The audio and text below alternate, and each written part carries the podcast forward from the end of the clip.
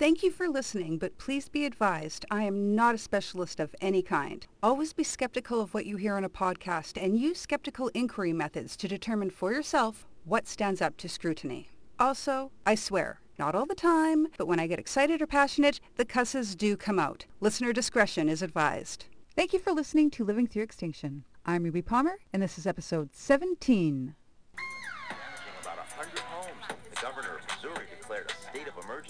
Serious situation here in Hawaii. Earlier this evening, the uh, civil defense calling for an evacuation of all low-lying areas because of a tsunami The sky turns black as giant tornadoes touch down.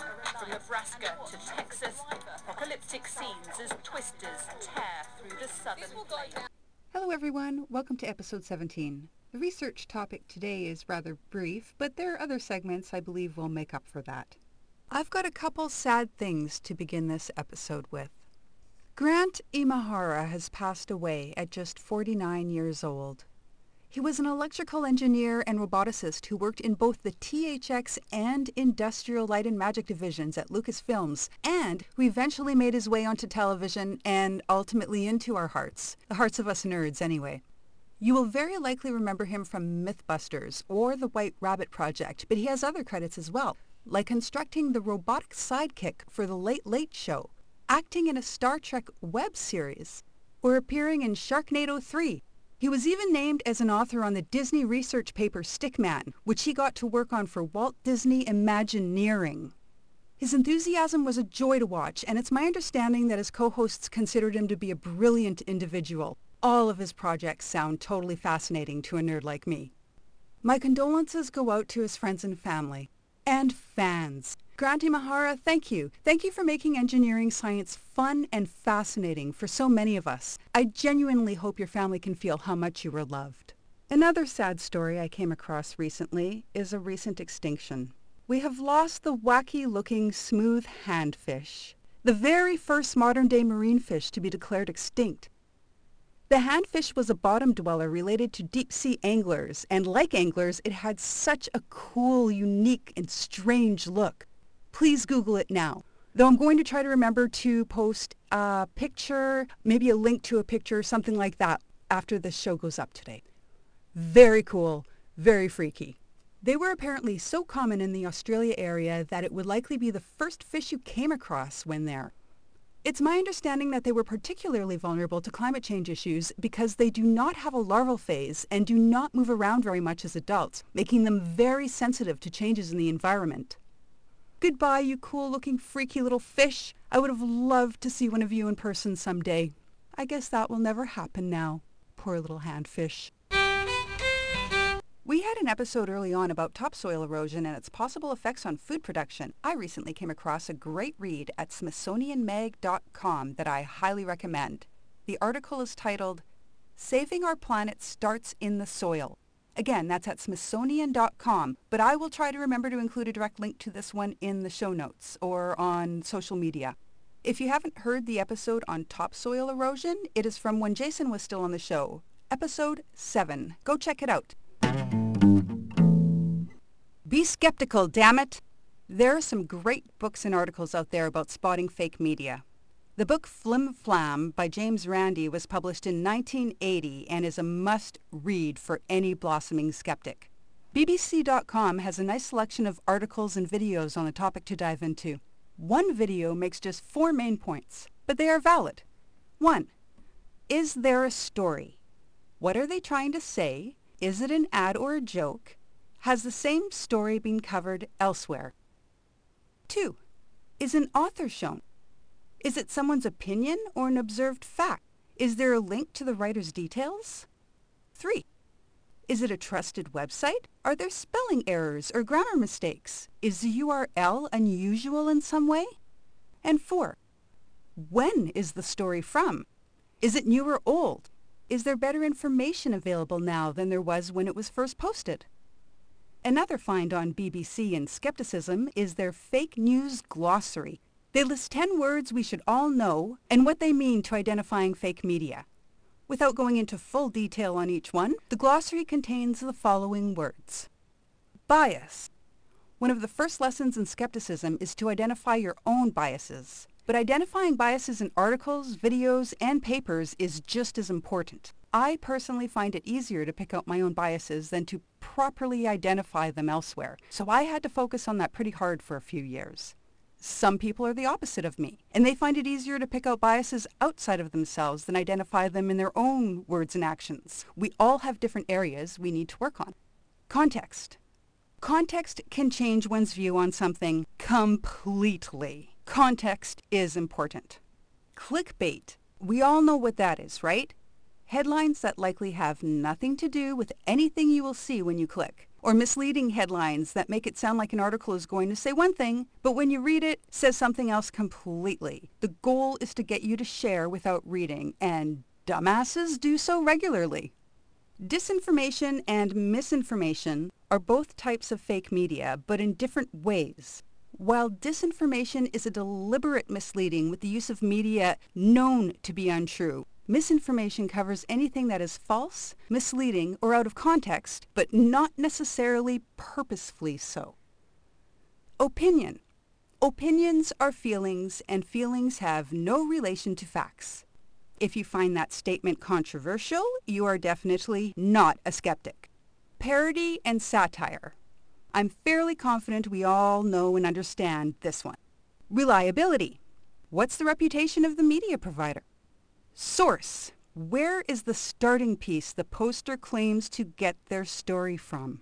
And verification. A simple example of verification. There was a documentary scare quotes, I know you can't see them, about the 911 conspiracy theories where a man in a chair at a desk said very confidently, a physicist would tell you this is impossible. I believe it was the SGU who followed that up by asking physicists.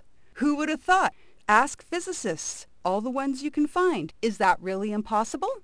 And guess what? No physicist says that. Some guy on some show just said that a physicist would say that to make himself sound more believable. The sad thing is that it worked.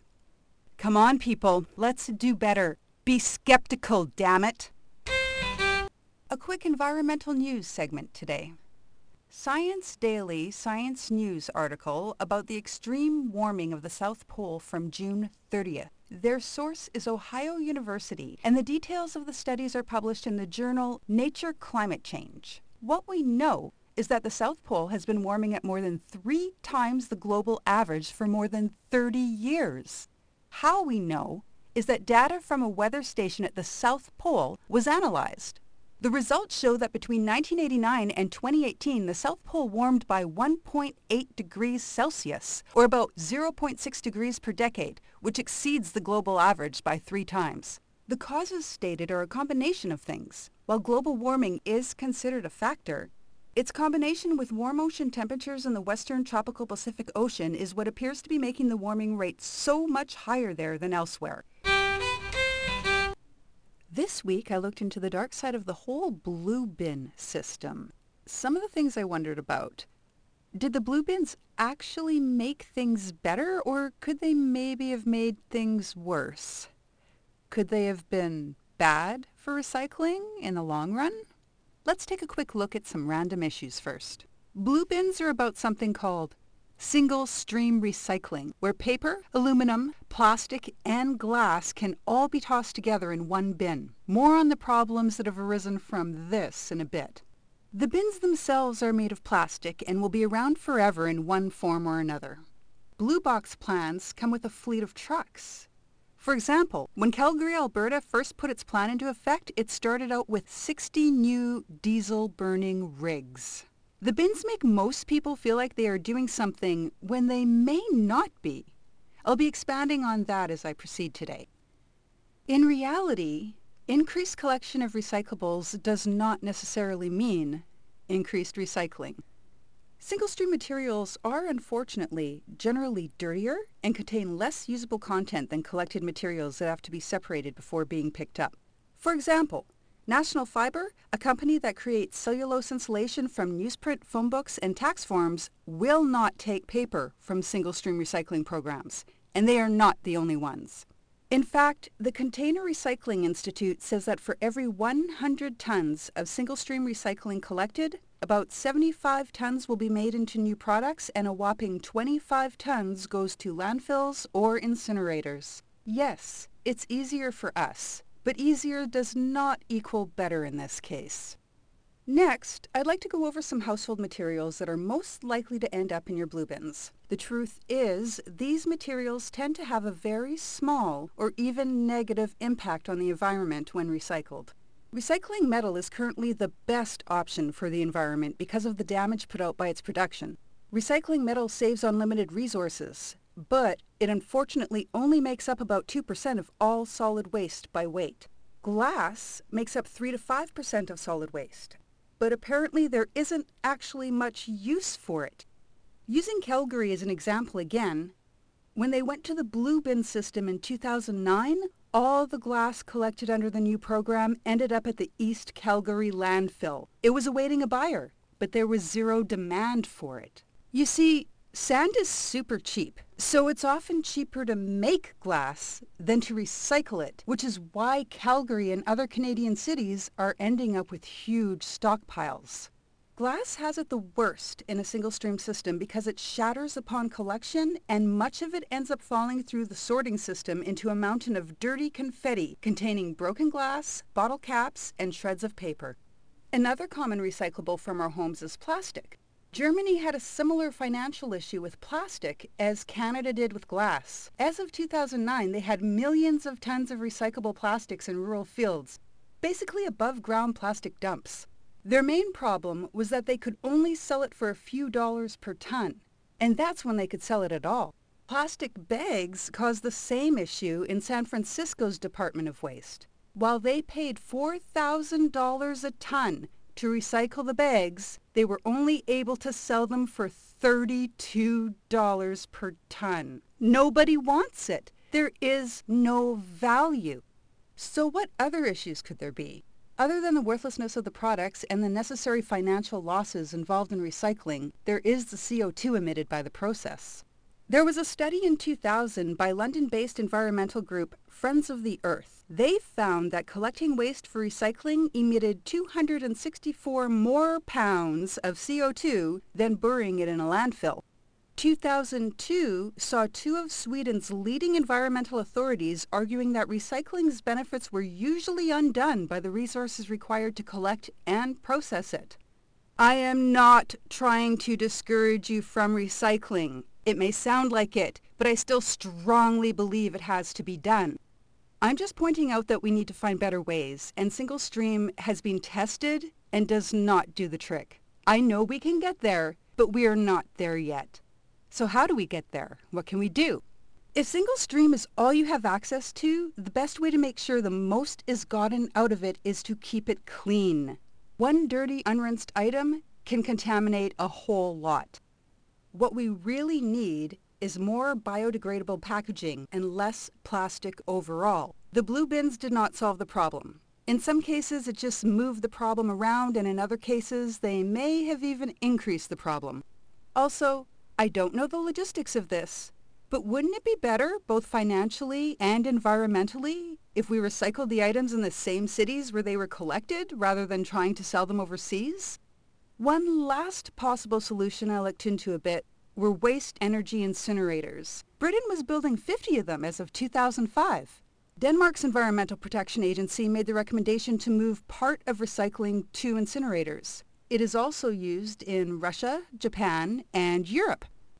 Patrick Moore, chairman of the Vancouver environmental communications firm Green Spirit Strategies, said of recycling, quote, wherever there's diminishing returns, that's where we should be converting waste to energy, unquote.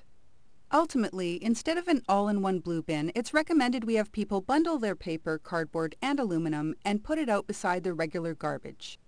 It's a little bit more work for us. But again, easier, it's just not always better.